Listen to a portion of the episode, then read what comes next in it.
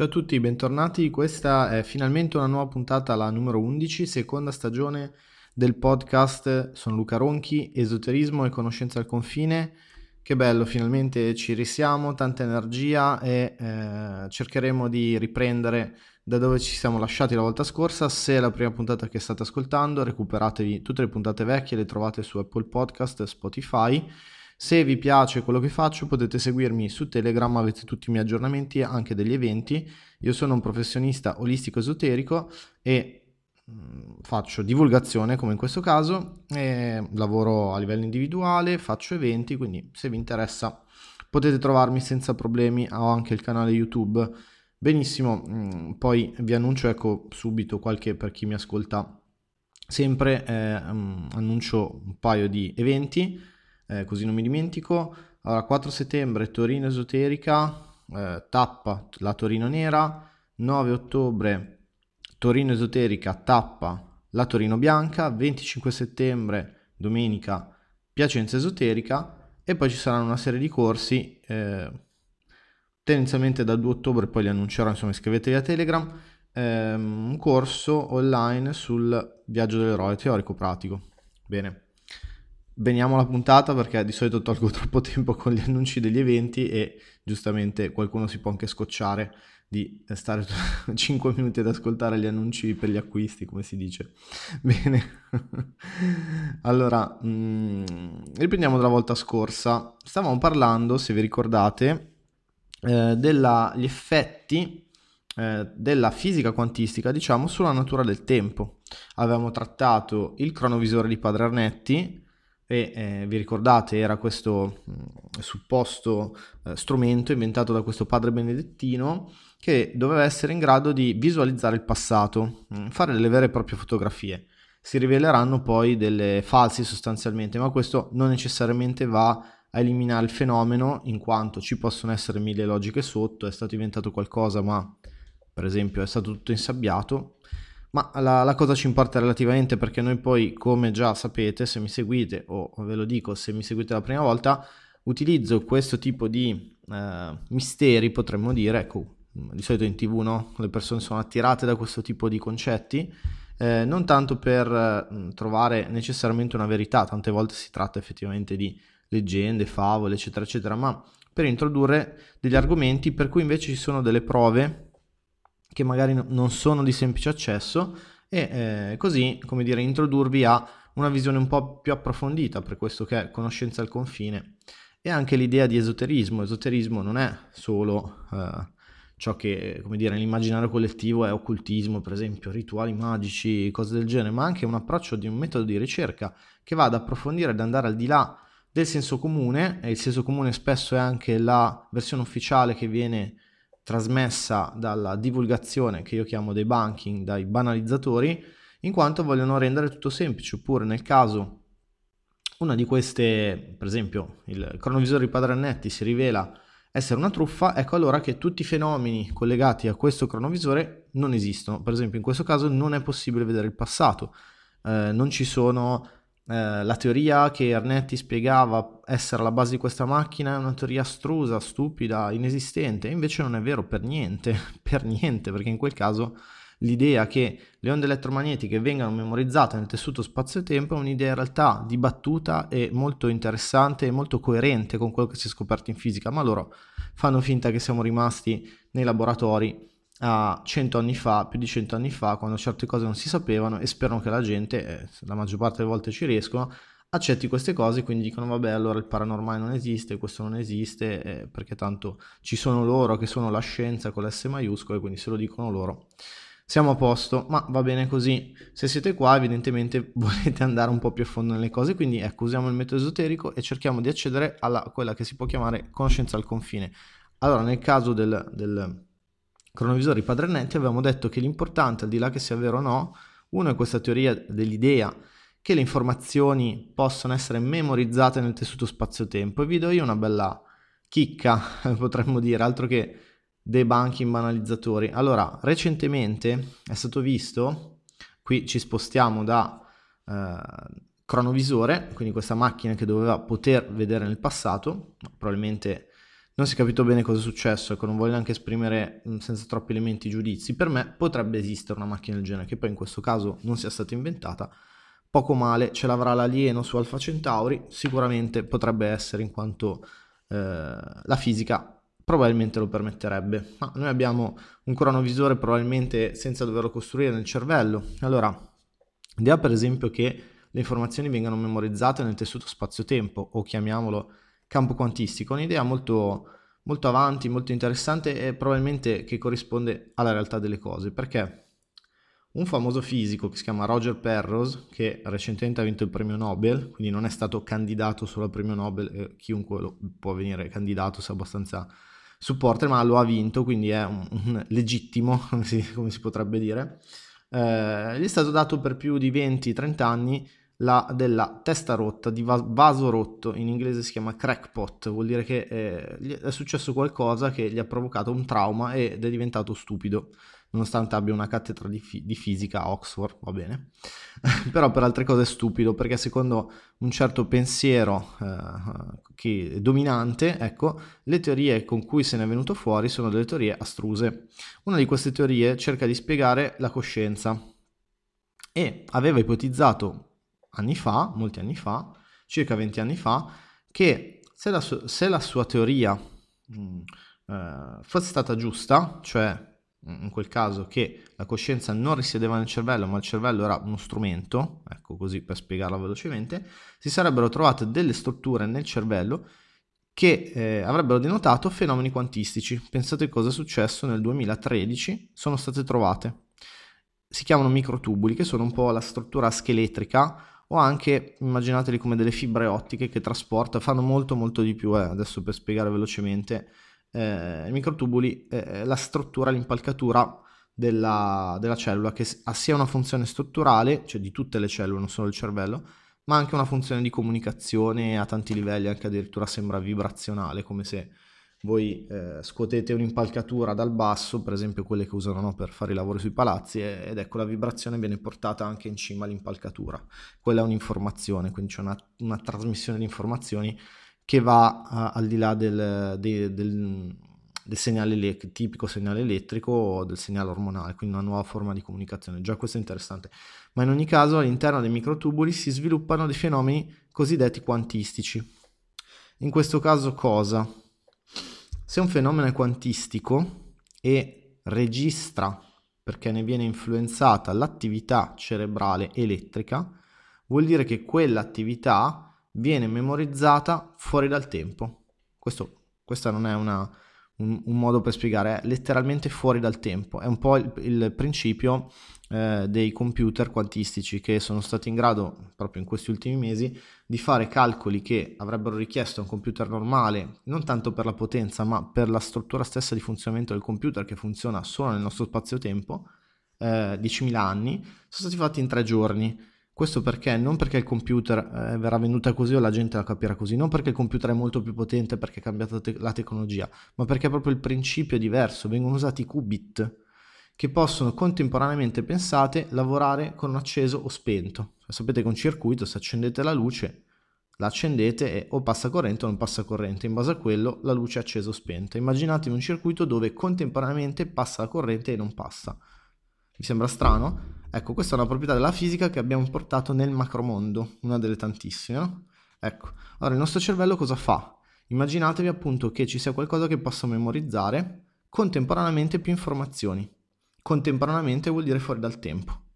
È stato visto che il cervello è in grado probabilmente di fare questo, quindi già questa sarebbe una dimostrazione. Volessimo metterci a ne, eh, non filosofeggiare, perché sennò sembra un termine, no, che, che, che ragiona sul nulla, no, no, a, a, a ragionare scientificamente. Io userei il termine filosofia nel suo modo giusto, che non è certo quello di eh, ragionare su castelli per aria.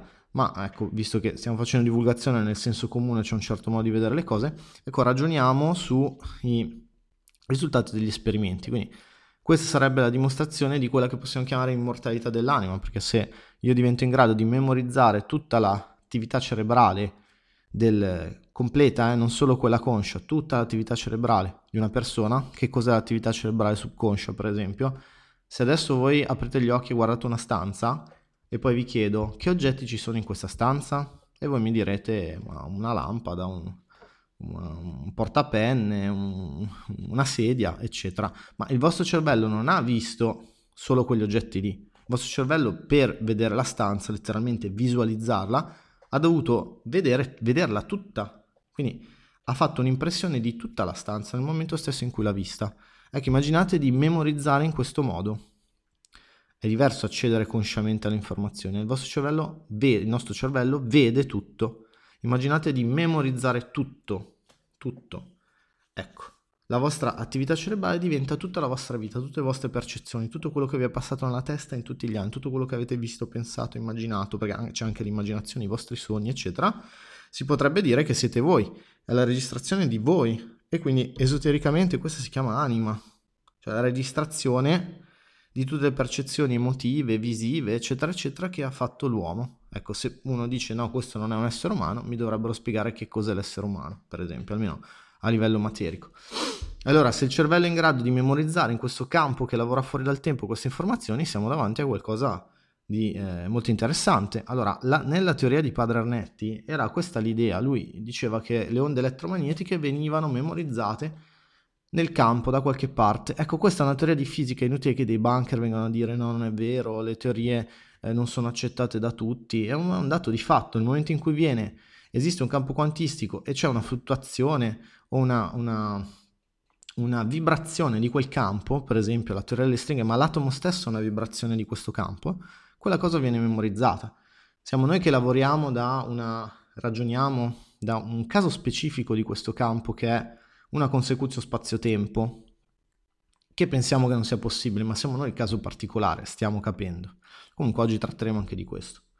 Quindi in quel caso, ecco, come già abbiamo trattato l'altra volta, si va a demolire la persona E, e non, quindi a dire lui qui ha mentito, quella è una foto, quell'altra eh, ha detto così, poi ha cambiato versione a dieci anni di distanza, per demolire un fenomeno. Allora a me interessa stimolare tramite per esempio il cronovisore, sperando che magari sia effettivamente reale, e spiegarvi cosa è successo, perché lì, se vi ricordate, la foto mh, di Gesù poi si era rivelata Eh, la foto di, una, di un'opera, nel, di una chiesa nel, in Perugia, di legno, e già vi avevo detto, ma come, fa, come la faccia di Gesù è uguale a quella dell'arte a partire dall'anno mille o, o poco prima, quando in realtà le prime rappresentazioni di Gesù lo, lo vedevano ellenico, con i capelli a ricetti, senza barba, eccetera, eccetera, quindi già questo è andato strano. Ma eh, poi era stata individuata la statua originale, Ernetti poi si era giustificato, ma come vi dico potrebbe esserci sotto tante cose effettivamente, perché gli insabbiamenti non è che sono teorie di cospirazione, sono all'ordine del giorno. Poi tratteremo anche di questo più avanti nel podcast, vi parlerò anche di false flag accertati, eccetera, eccetera. Abbiate pazienza che prima o poi ci arriveremo, eh, così avrete anche un quadro coerente di come si collegano tutte queste cose, dalla fisica quantistica alle cospirazioni. E in quel caso lì vi dicevo, ma la, la cosa interessante, ecco, di, di anche esistesse questa macchina, è immaginarsi che questi siano potuti andare a vedere un episodio come la crocifissione, che fisicamente non è avvenuto come ci è raccontato nei Vangeli, anche perché, ma, ma non perché eh, mh, si abbia un pregiudizio, semplicemente perché i Vangeli eh, sono contra- autocontradittori. Per esempio, chi c'era a sta... Io gli avrei chiesto a Padre Ernetti chi, chi è che c'era in questa... in questa crocifissione, eh, ma questo non è antireligione, anzi io sono molto spirituale, eh, eccetera, eh, antireligioso nel senso che è il ragionamento banale del fatto che eh, voglia essere trasmessa l'idea che storicamente questa cosa è accertata e quindi io la possa andare a indagare, così come, che ne so, un discorso di Mussolini che è registrato in TV, ecco, eh, per quanto sia limitativo la registrazione, perché anche quella, no, c'è una regia e quindi una scelta, eccetera, eccetera, però è un fatto, diciamo, possiamo chiamarlo oggettivo, tra virgolette, anche se non esiste niente in questo caso di oggettivo, però chiamiamolo oggettivo, operativamente oggettivo. Ma, eh, vado a vedere la crocifissione e chi c'era? C'erano l'unico che, l'unico che dice che c'erano le tre donne, più il discepolo che Gesù amava, che però è stato aggiunto dopo, probabilmente era Maddalena, anche questo poi tratteremo. Uh, gli altri Vangeli, cioè i sinottici, quelli che dovrebbero essere simili, ma sono simili nel senso che infatti sono diversi uno dall'altro, ogni tanto raccontano qualcosa di simile, uh, eh, cioè ogni tanto raccontano cose simili ma in modi diversi, per esempio, e dicono che nessuno era vicino durante la crocifissione, guarda, le donne guardavano da lontano. Allora a sto punto io direi, ma che crocifissione vi siete visti? Oppure i ladroni, eh, le frasi dei ladroni sono avvenute, non sono avvenute, un Vangelo dice una cosa, un Vangelo dice un'altra, in un Vangelo i ladroni insultano Gesù, nell'altro c'è il buon ladrone, nell'altro non se lo filano proprio, si fanno i fatti loro. E vorrei capire che cosa hanno visto questa, questi personaggi. Ma quello che è interessante è che quando si va a studiare la coscienza, ecco, eh, questo discorso risale a tutte le puntate vecchie dove avevamo visto Il, che cosa è veramente il remote viewing e che cosa visualizzano queste persone che hanno queste reali capacità, perché sono anche state studiate, vi ricordate, dai militari, certificate, e poi torneremo anche su questa cosa.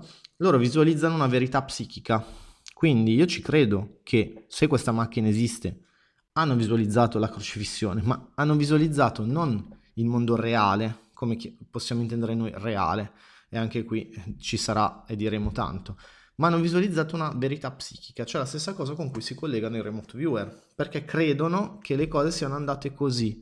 E quindi quando lanciano questa coscien- la loro coscienza, io questa macchina non me la immagino molto tecnologica, me la immagino che riesca a proiettare, e anche qui, pensate che roba incredibile, stanno iniziando a sviluppare delle macchine che sono in grado di proiettare i nostri sogni tramite degli algoritmi. Adesso se voi cercate su internet troverete degli algoritmi che sono in grado, credo anche gratuitamente su dei siti, voi descrivete una frase, scrivete una frase e l'algoritmo ve la dipingerà, vi farà una specie di visione reale di quella frase che avete scritto. Ecco, già da un po' di tempo, probabilmente secondo me proveniente da esperimenti militari, gli scienziati sono in grado di registrare e vagliare, comparare tramite un algoritmo l'attività cerebrale in base per esempio alla lettura di un testo scritto. Lo faccio leggere a dieci persone, cento persone, registro la loro attività cerebrale, so che legato a quella parola e quell'ordine logico, quelle frasi, c'è legato una certa attività cerebrale. Visto che l'attività cerebrale è molto complessa ed è frattale, quindi queste onde sono molto molto complesse, più andiamo nel piccolo, io posso, avendo un algoritmo molto eh, allenato, distinguere a livelli incredibili. E cosa succede? Che poi, dopo che avrò fatto un training a questa macchina, io cont- mettendo, leggendo le onde cerebrali di qualunque persona, posso proiettare, ok? Quindi inve- come quel programmino che vi ho detto che c'è su internet eh, che proietta, eh, proiettare i pensieri delle persone, i pensieri, e anche che cosa stanno vedendo, perché le vostre onde cerebrali sono l'elaborazione del, di ciò che vede l'occhio, della luce che entra nell'occhio, eccetera eccetera. In realtà le immagini che vediamo non sono, sono un'elaborazione successiva, perché per noi è molto più vera l'interpretazione che la realtà esterna. In realtà noi non vediamo, non vediamo con gli occhi esterni, ma potremmo immaginare di proiettare verso l'esterno una percezione interiore, però questo è molto complesso, poi magari lo vedremo, è un qualcosa magari da affrontare sicuramente per capire bene il perché così. Ne parlava per esempio il grande scienziato Todeschini. Non è molto difficile da capire, ma c'è bisogno di un cambiamento di vedute, di sistemi di credenze, per esempio l'idea che esista una realtà esterna a noi, oggettiva. Anche questo è una verità su cui, eh, scusate, un, un, non una verità, una, una, un'idea che viene portata avanti dal debunking, che è, è filosoficamente e scientificamente oramai errata e superata. E comunque, tornando al, al, al cronovisore, i Padre Ernetti visualizzavano, ecco, uh, una realtà psichica, possiamo chiamarla realtà psichica, e quindi probabilmente vedevano Gesù nel modo in cui ce lo si aspetta, immagino come nel Vangelo di Giovanni, perché nell'immaginario collettivo è entrata questa idea delle tre Marie ai piedi della croce, e ogni tanto appare anche questo discepolo che Gesù amava, e, e il buon ladrone, e quindi questo dialogo, che è solo una delle tante versioni con cui è raccontata La, la crocifissione. Però ci si collegherebbe a questa idea che diventa una realtà psichica, e la realtà psichica poi potremmo aggiungere, ma anche questo richiederebbe tutto un percorso, non è che è finta, è una realtà, perché in quanto psichica, in quanto tutta la realtà, anche quella che noi consideriamo oggettiva come il mondo, come Terra duemilaventidue, è una realtà psichica che noi chiamiamo però realtà materiale, che è una sotto categoria della realtà psichica, ma questo, vi ripeto, è molto complesso. Allora, mi interessa, ecco, la possibilità e capire il fenomeno, perché nel, anche nella truffa addirittura potrebbe esserci una, eh, come dire, una strada che porta a comprendere come funziona il mondo. Il mondo non si comprende solo tramite una ricerca empirica di, del... Eh, eh, è successo questo fatto, questo fatto si dimostra essere finto, e allora tutta la teoria, l'impalcatura, tutto quello che ha detto quella persona è falso. E se uno si ferma lì, è proprio quello che vogliono che, che noi facciamo. Ah, vedi, allora non c'è niente. Il fantasma formaggino eh, si è visto che in realtà era tutta una truffa, e quindi i fantasmi non esistono. Questo è proprio, a parte la stupidità del ragionamento, ma è anche un metodo di ricerca che non è scientifico. Perché poi, anche se scientificamente, se il, il cronovisore si dimostra falso, l'effetto Mandela, che abbiamo visto sempre in un'altra puntata, si dimostra una fuffa, un effetto psicologico, questo non vuol dire che non esistano per esempio le realtà parallele, questo non vuol dire che non esista, che le informazioni non vengano memorizzate nel campo quantistico. Ma che assurdità è, ma che modo di ragionare è questo? È un modo veramente, ma lo propinassi a mio figlio mi manderebbe a quel paese. Eppure passa, perché la gente, dopo già di base, come dire, fa questo tipo di ragionamenti, perché non è stata educata a una metodologia di ricerca filosofica, filosofica, questa è una metodologia di ricerca, il metodo scientifico è all'interno di una ricerca filosofica, e una comprensione filosofica permette di incastrare e inserire, incasellare il metodo scientifico, per esempio la ricerca empirica, all'interno di un quadro coerente, che non si serve solo della ricerca empirica, della ricerca riproducibile, soprattutto poi quando si capisce che nel mondo quantistico le cose cambiano, ma anche degli strumenti della logica. La logica che porta a poter postulare l'esistenza, per esempio, di reami paralleli, chiamiamoli, senza necessariamente fare esperimenti di fisica, e a, e a eh, postulare con verità questo tipo di sistema senza essere necessariamente imbrigliato dalle necessità, dai limiti strumentali. Per esempio, quando c'è anche la possibilità di ricerca empirica, tanto meglio, molto meglio. Ecco, così veramente riuniamo i mondi. Ma non è come ci viene trasmesso, che allora se la cosa non è dimostrabile, per esempio in laboratorio, allora non esiste, allora non è vera o è indimostrabile. Anche perché lo scienziato si usa, come dire, usa lo strumento della logica, che è uno strumento filosofico, per fare i suoi ragionamenti sugli esperimenti o le sue deduzioni, altrimenti la scienza non andrebbe avanti. Ma questa è tutta una polemica continua, anche per esempio la ricerca storica, dove si dice bisogna stare legati a, ai, ai documenti, però poi per unire questi documenti si fa una narrazione, che è un'interpretazione. Logica va bene, ma è sempre un'interpretazione. Quindi è molto importante anche comprendere qual è la metodologia di ricerca e le possibilità di ricerca che ha l'essere umano, che non è solo empirismo.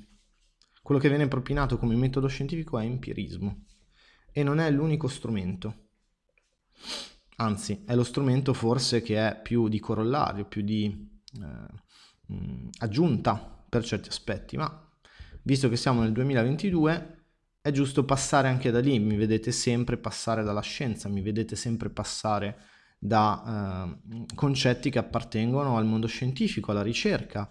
Vi cerco di citare ricerche fatte. Allora, sulle realtà parallele ve ne ho già parlato, è un, è un hot, hot topic in fisica, se ne parla tanto. Poi ci sono que- alcuni che eh, criticano, altri invece che ehm, eh, cercano di portare nuove prove, quindi non solo rimanere fermi per esempio alla teoria Everett-DeWitt.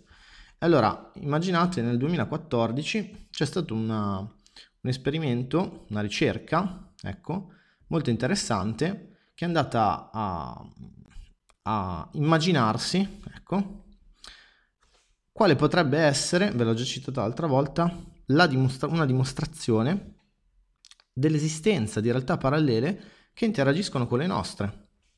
E pensate un po', pensate un po' che è stato trovato qualcosa.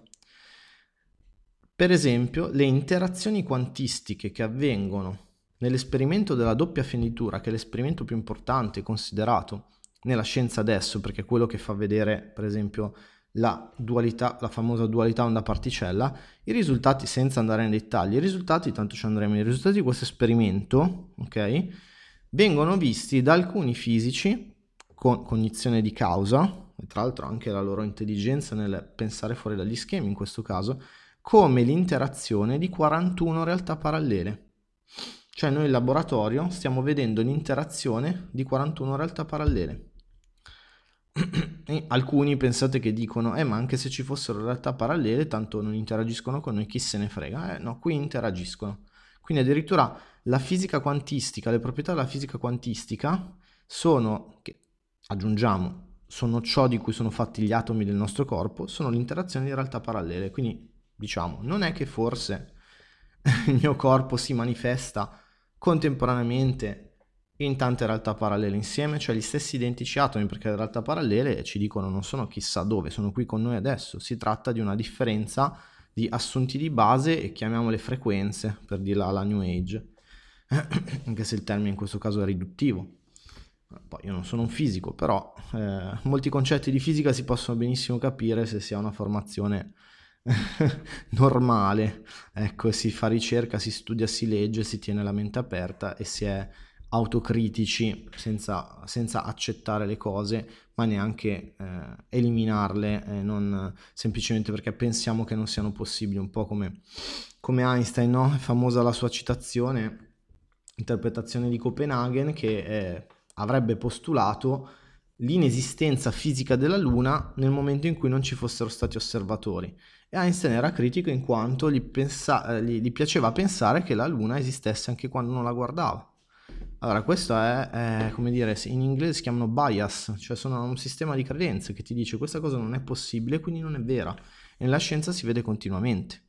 Questo è un grande, purtroppo un grande problema, un grande difetto della ricerca, perché gli scienziati sono esseri umani, hanno le loro credenze e non riescono a, se non hanno lavorato su queste credenze, a fare lo scienziato così come lo facevano i grandi scienziati iniziati come Aristotele, che avranno fatto i loro errori, avranno avuto i loro limiti, ma semplicemente perché si era duemilacinquecento anni indietro rispetto ad adesso, quindi direi che glielo si può perdonare. Non è perdonabile ora uno scienziato che non ha ragionato sui propri sistemi di credenze. Per esempio, il sistema di credenze più grande è pensare che quando andiamo a indagare un qualcosa sia esterno a noi, anche se nel laboratorio è stato dimostrato con l'effetto dell'osservatore che c'è un'interazione tra l'osservatore e la realtà esterna.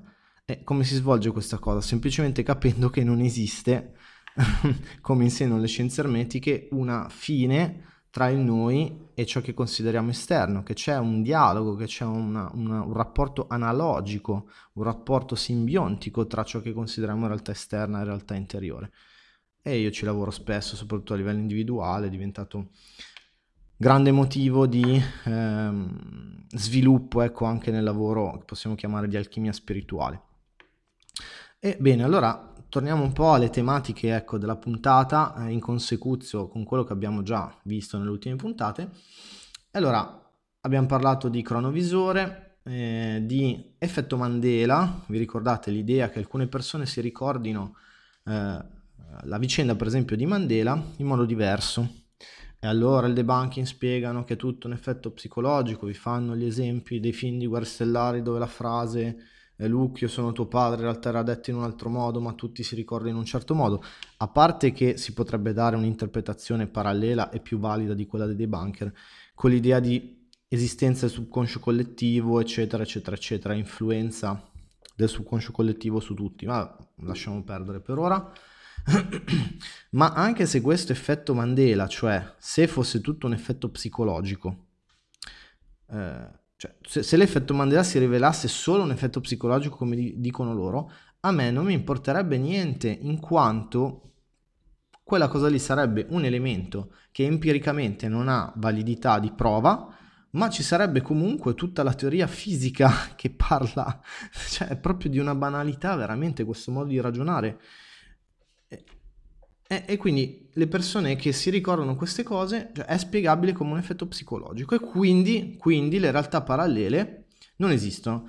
Questo modo di ragionare è di una stupidità a livello di logica filosofica che, se uno andasse a propinare un ragionamento del genere in un'aula di filosofia, lo sbatterebbero fuori a calci, perché non esiste consecuzio tra queste due cose.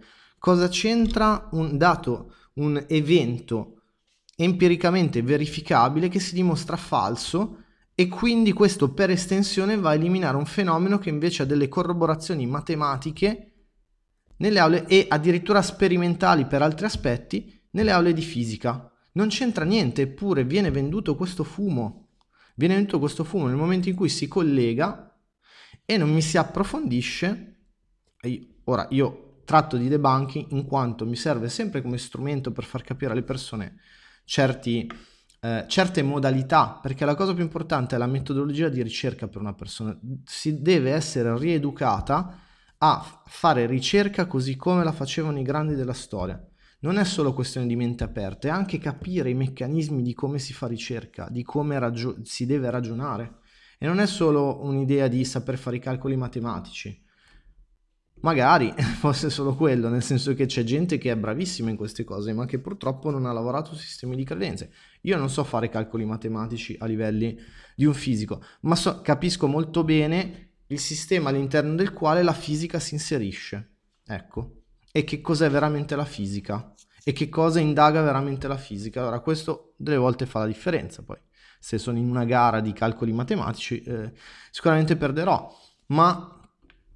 Questo, questo modo di ragionare mi ha permesso tante volte di anticipare delle scoperte di fisica, semplicemente con un ragionamento, perché se so che le cose, eh, come dire, sono in un certo modo, ma non è ancora stato scoperto empiricamente tante volte in tanti ambiti diversi, prima o poi succederà, perché le cose sono così. Questo deriva da una visione esoterica di un mondo che è stato creato secondo certe regole pensate e che queste regole sono, sono conosciute, anche se velate, tra virgolette, dal simbolo, da, da, dai ragionamenti esoterici, dalla ritualità, nei testi, eccetera, eccetera, e non è così semplice accedervi, ma non di meno sono state conosciute. Per cui, se la realtà è stata creata con queste regole, prima o poi noi le scopriremo, ci arriveremo con i nostri tempi, con le nostre modalità, da una particolare strada che non è stata percorsa precedentemente, ci arriveremo tramite scoperte scientifiche, ipotesi scientifiche, ecco, ma non di meno queste cose erano già conosciute dal, chiamiamola, tradizione esoterica, e quindi si scopriranno. E tantissime volte mi è capitato di anticipare, ecco, queste scoperte. Vi faccio un esempio: visto che nel, nel mondo esoterico c'è l'idea di rapporto tra maschile e femminile, che in una sua derivazione diventa eh, eh, direzione destrorsa, per esempio si vede in swastika, nelle due versioni di swastika, destrorsa per il maschile, sinistrorsa per il femminile. Quando si è andati a indagare la, il centro della Terra, io avevo ipotizzato che si sarebbero trovate delle strutture che ruotavano e controruotavano, e si sarebbe in qualche forma trovata il cerchio e il quadrato, o la sfera e il cubo, in quanto queste due forme sono forme primarie di maschile e di femminile, proprio a livello di geometria sacra. E infatti cosa è stato trovato? Un cubo. Pochi, pochi anni dopo esce un articolo con trovato un cubo al centro della Terra che ruota in senso opposto al resto della Terra. Non mi stupisce, in quanto se i pianeti sono stati creati secondo le stesse logiche di come è stato creato l'uomo, ecco, geometricamente, le regole sono le stesse, queste regole si manifesteranno a vari livelli, quindi quando c'è un pianeta queste energie in qualche forma si, si eh, interrelazioneranno tra di loro e quindi faranno una rotazione e una ro- controrotazione. Per esempio, ci saranno le forme geometriche di un certo tipo eh, che si relazionano con forme di un altro tipo, e così, ecco, si anticipa. Questo è un ragionamento, chiamiamolo filosofico, ecco, che va a anticipare delle scoperte scientifiche, eh, un, verifiche empiriche, e lo scoprire empiricamente qualcosa che è stato postulato sulla base di un ragionamento Eh, basato su tradizioni esoteriche, ecco, tradizioni esoteriche non accettate a priori, ma, come dire, ragionate, lavorate, è ovviamente molto bello, è molto appagante, perché è una riprova ulteriore che dice: cavoli, vedi che le cose stanno così, e la volta dopo sarà ancora più appagante, ancora più appagante, sempre più appagante, fino a che non diventerà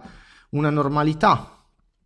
Normalità nel senso che si inizia finalmente, fortunatamente, a capire come la realtà è stata creata in quanto progetto di un'entità pensante che ci ha voluti qui in questo momento. Il contrario di quello che trasmettono loro, che siamo qui per caso in un universo che non si accorge di noi, che provoca anche depressione, tra l'altro, il grande male del nostro tempo. E questo è il danno collaterale che fa questo sistema di, il sistema di credenze legato a quello che poi diventa il debunking, che è semplicemente un aspetto di un modo di ragionare che ha la razza umana in questo periodo. E proprio per questo io ve lo cito, per farvi capire che esiste un'alternativa a questa modalità, che è conosciuta dalle tradizioni esoteriche, che ha anche delle prove in laboratorio. perché le cose non stanno come ci viene trasmesso. Allora, se l'effetto Mandela si rivela falso, non me ne può fregare di meno, assolutamente.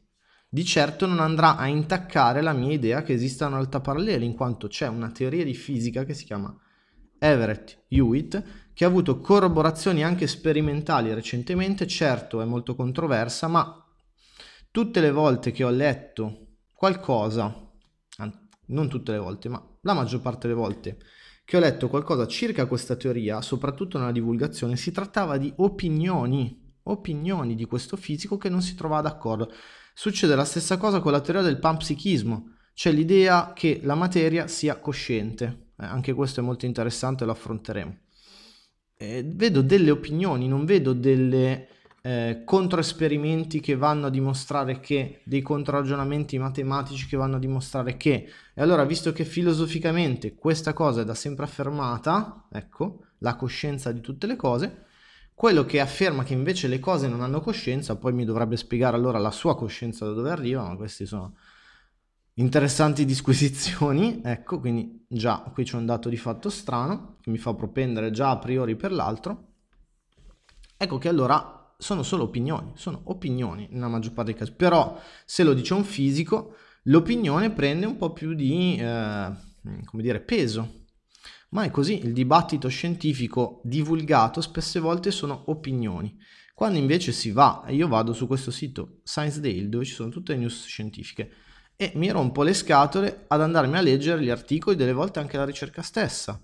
E se si fa questo si scoprono delle cose incredibili. Vi ho già citato, poi ne parleremo, una, una ricerca che ha messo insieme tutte le, eh, le prove scientifiche che portano a pensare che la coscienza non sia un prodotto dell'attività cerebrale, quindi del cervello, ma che sia esterna.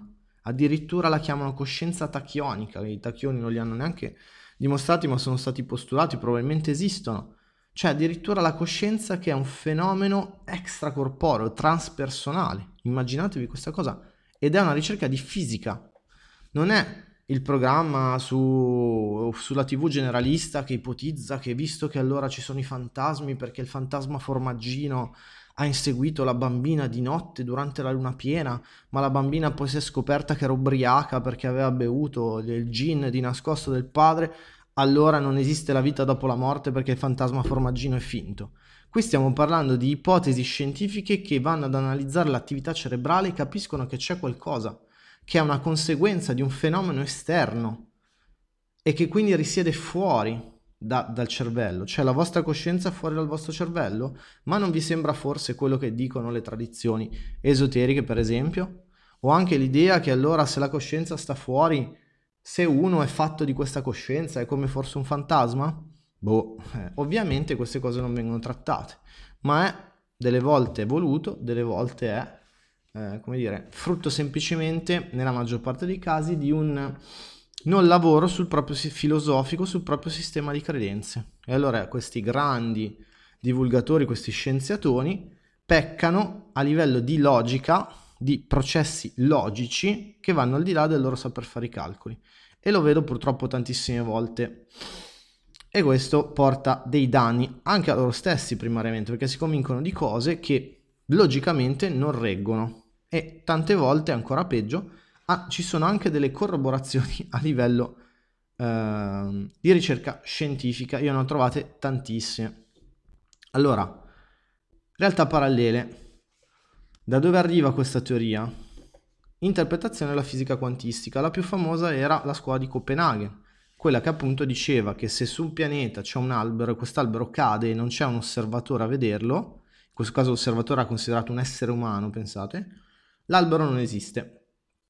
Sembra un'assurdità questa, ma loro non è che si sono svegliati la mattina eh, dopo un party a base di alcol, droghe, eh, sedute spiritiche e sono usciti con queste teorie così, come viene spacciato adesso. Erano persone intanto di un'intelligenza superiore, in quanto i fisici di quel tempo sono i fisici cui nomi conosciamo tuttora. Uno. Gente come Schrödinger, gente come De Broglie, gente come Bohr, gente come Dirac, gente come Planck, gente come Pauli. Sono i nomi che sono i fisici. Quindi le cose che dicevano loro sarebbero intanto ad ascoltare. Allora, sapete questo piccolo aneddoto su Pauli, che non veniva fatto entrare ad alcuni esperimenti dallo scienziato Otto Stern perché dicevano che portasse sfortuna. E attenzione, non era un portare sfortuna folcloristico, era un, veramente un portare sfortuna, perché proprio in quel periodo avevano scoperto che l'osservatore, ecco, influenzava l'esperimento, e visto che lui era una persona depressa, cronica, ecco, una persona crepuscolare, portava sfortuna. E adesso viene, viene detta come aneddoto divertente, ma quelli ci credevano veramente. Allora uno direbbe, eh, vabbè, ma quei tempi la, si sanno, la superstizione non era superstizione, era collegato a quello che vedevano nei laboratori, che avevano postulato matematicamente e a livello speculativo in base a quello che stavano capendo in quel periodo. Ma questo non lo dicono, ma loro sono i grandi nomi, non sono Pinco Pallo adesso. Attenzione, eh? Eh. Allora... Loro avevano postulato che senza scuola di Copenaghen, senza l'osservatore, non c'è una realtà esterna. Questo sta dietro l'idea che se cade un albero o se non guardi la luna, la luna non c'è.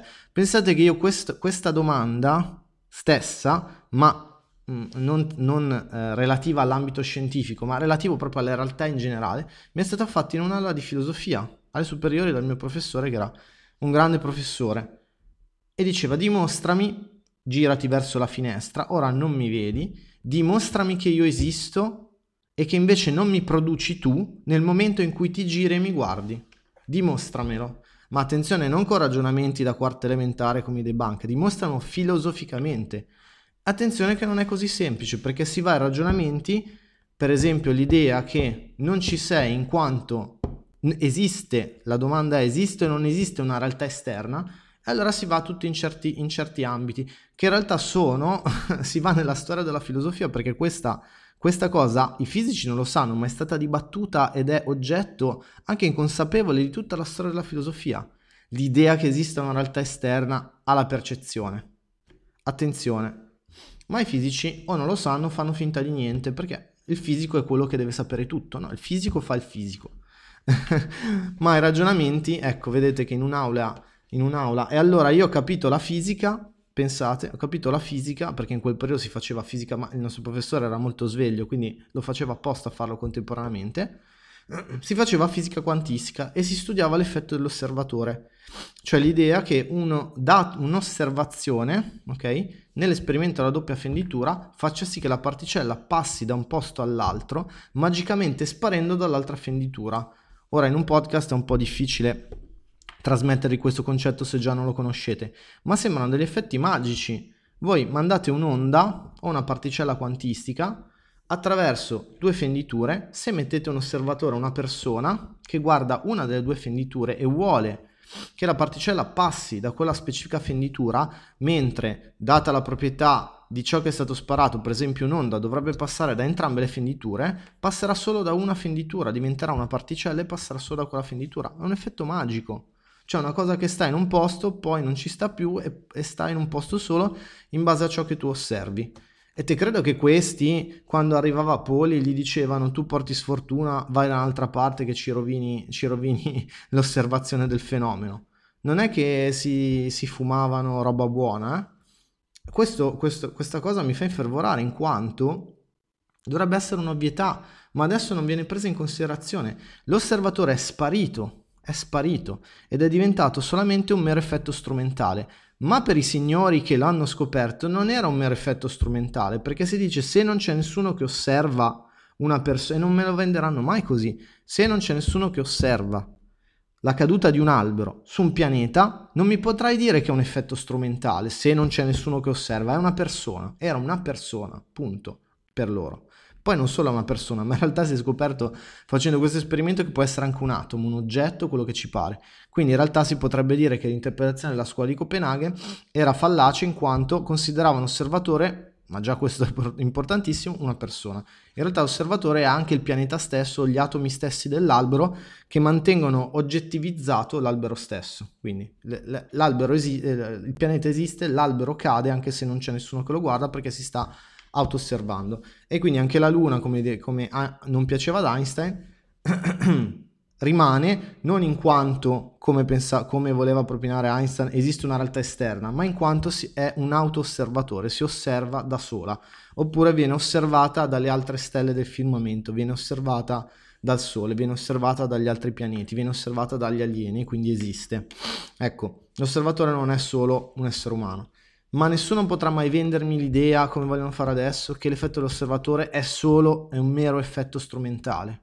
Non esiste, perché loro non la vedevano così, e per me la capivano molto di più loro. Quindi, come si arriva alle realtà parallele? Allora, in fisica c'è questo concetto del, di onda-particella. La particella viene vista, eh, facendola breve, come un caso particolare dell'onda.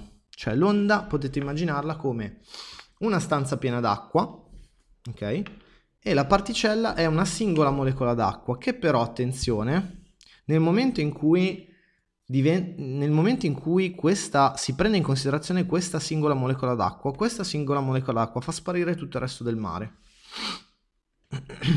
Oppure potete immaginarla come un mare, una delle molecole di acqua si tingerà di rosso. Noi non siamo in grado di vedere il mare per mare, ma solo le molecole rosse. E quindi per noi il mare diventa intangibile e non esistente. L'unica cosa che vediamo è la molecola rossa di acqua, che è stata colorata. Cioè la particella, particella è un caso specifico di una realtà che è spalmata, di una realtà mh, eh, più numerosa, potremmo dire. Allora, tra le varie... Eh, immaginiamoci sempre questa acqua.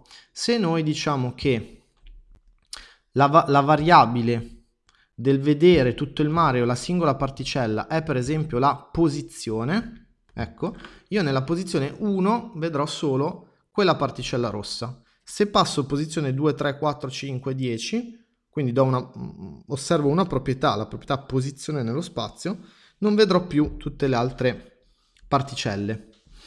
La teoria dei multimondi dice però che questo succede solo nel mio universo.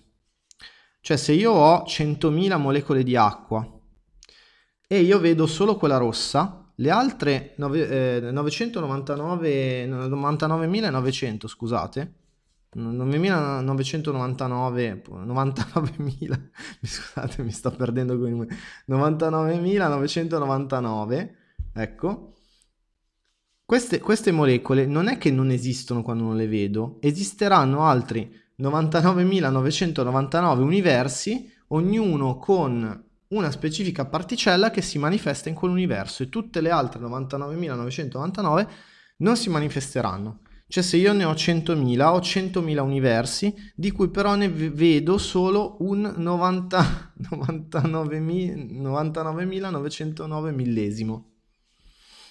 Vi faccio divertire almeno. Sembra uno scioglilingua. Capite? Adesso l'ho messa molto, molto veloce, perché sennò dovremmo fare tutta una disquisizione sulla fisica quantistica, che faccio nei miei corsi di filosofia esoterica, faccio nelle mie lezioni individuali, a spizzichi e bocconi qua e là, però ovviamente ecco, già sono abbastanza difficile, ecco, qui però voglio rimanere un minimo divulgativo, se no mi mandate a quel paese. e... E poi in realtà sono, sono fenomeni anche noti, quindi li potete benissimo, volendo, anche studiare da soli e poi tornare qua e capire il mio discorso. Eh, vuol dire che quindi quelle altre parti dell'onda, ecco, sono, si manifestano in altri universi. Ora, il modo bellissimo, semplicissimo con cui l'hanno spiegato è il film Sliding Doors, dove viene fatta una scelta, perché oltre la, la, la, ciò che fa passare dall'onda, quindi queste centomila particelle insieme, al fatto che io ne tingo di rossa una e non vedo più le altre, è un atto di scelta, si chiama, di osservazione. E nel film giustamente è una persona che osserva, come vi ho detto nella scuola di Copenaghen, quindi la protagonista, in base a prendere o non prendere in, in, in tempo la metropolitana, si genereranno due realtà parallele dove la sua vita cambierà completamente. Saranno due vite diverse. Allora, per la teoria di Everett-DeWitt, ogni volta che in un universo viene fa- eseguita una scelta, c'è una dipartizione di realtà, si generano delle realtà parallele. E attenzione, ogni scelta di una singola persona moltiplicato per tutte le altre scelte di tutte le altre persone in ogni momento, quindi voi in una giornata quante scelte fate? Infinite, in quanto posso, eh, anche all'interno di uno scenario simile, per esempio, sto in una stanza a sorseggiare del caffè, potrei decidere a un certo punto di prendere in mano il telefono oppure no, quella è già una scelta. Oppure il telefono, quando lo ripongo, quindi scelgo se prenderlo, sì, lo prendo, poi potrei poggiarlo sul tavolo oppure lanciarlo addosso a mio figlio quando fa casino, e già ci sono altre due scelte, e così via. Quindi ogni singola scelta si apre a fiore in infinite scelte, in infiniti universi, in quanto l'onda è infinita. Io adesso ho, ho dato un numero, centomila, ma in realtà si sta parlando di infinito. Quindi infiniti universi paralleli con infinite manifestazioni dovute a infiniti atti di osservazione e di scelta di infinite coscienze, non solo umane. Quindi anche ogni atomo genera, osservando se stesso, osservando gli altri, genera delle diramazioni.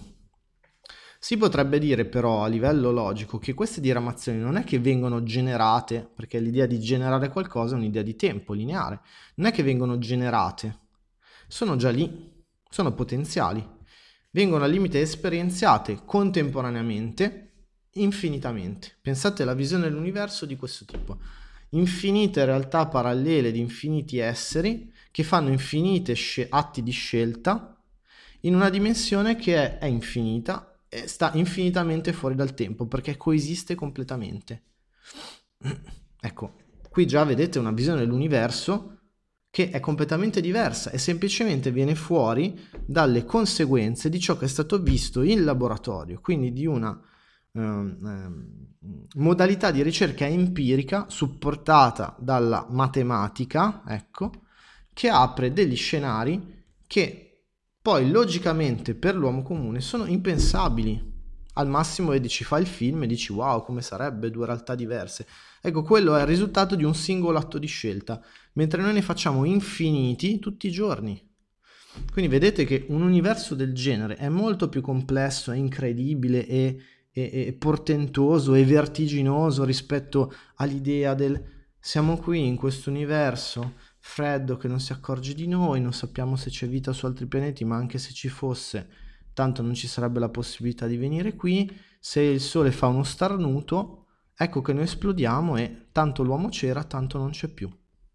Allora, se per esempio questa teoria fosse vera, anche se mi esplodesse l'universo qui, ci sarebbe un altro universo e io mi starei manifestando in quell'altro universo e sarei vivo. Allora, l'uomo è una casualità? Beh, forse se siamo l'unico caso, l'unico universo, eccetera, e poi spariamo, senza aggiungere tutti i discorsi della... che ho fatto prima, dell'attività cerebrale che viene registrata, immortalità della... togliamo questi discorsi qua, anche se fos- non ci fosse quella cosa lì, ecco che se io mi manifesto in infiniti universi, io sono infinito, perché poi la domanda qual è? La domanda è, ma chi è quello che ha preso un'altra decisione, sta vivendo un'altra vita da un'altra parte in un altro universo? Sono sempre io o è un altro? Allora, se è un altro, quindi la coscienza che cos'è? Viene generata una nuova coscienza in corpi uguali che fanno cose identiche? E io come mi sento rispetto a questa cosa qui? Non è che allora forse mi tornerà in mente i concetti New Age dell'anima multidimensionale che si manifesta, il sé superiore, tutte queste cose qua?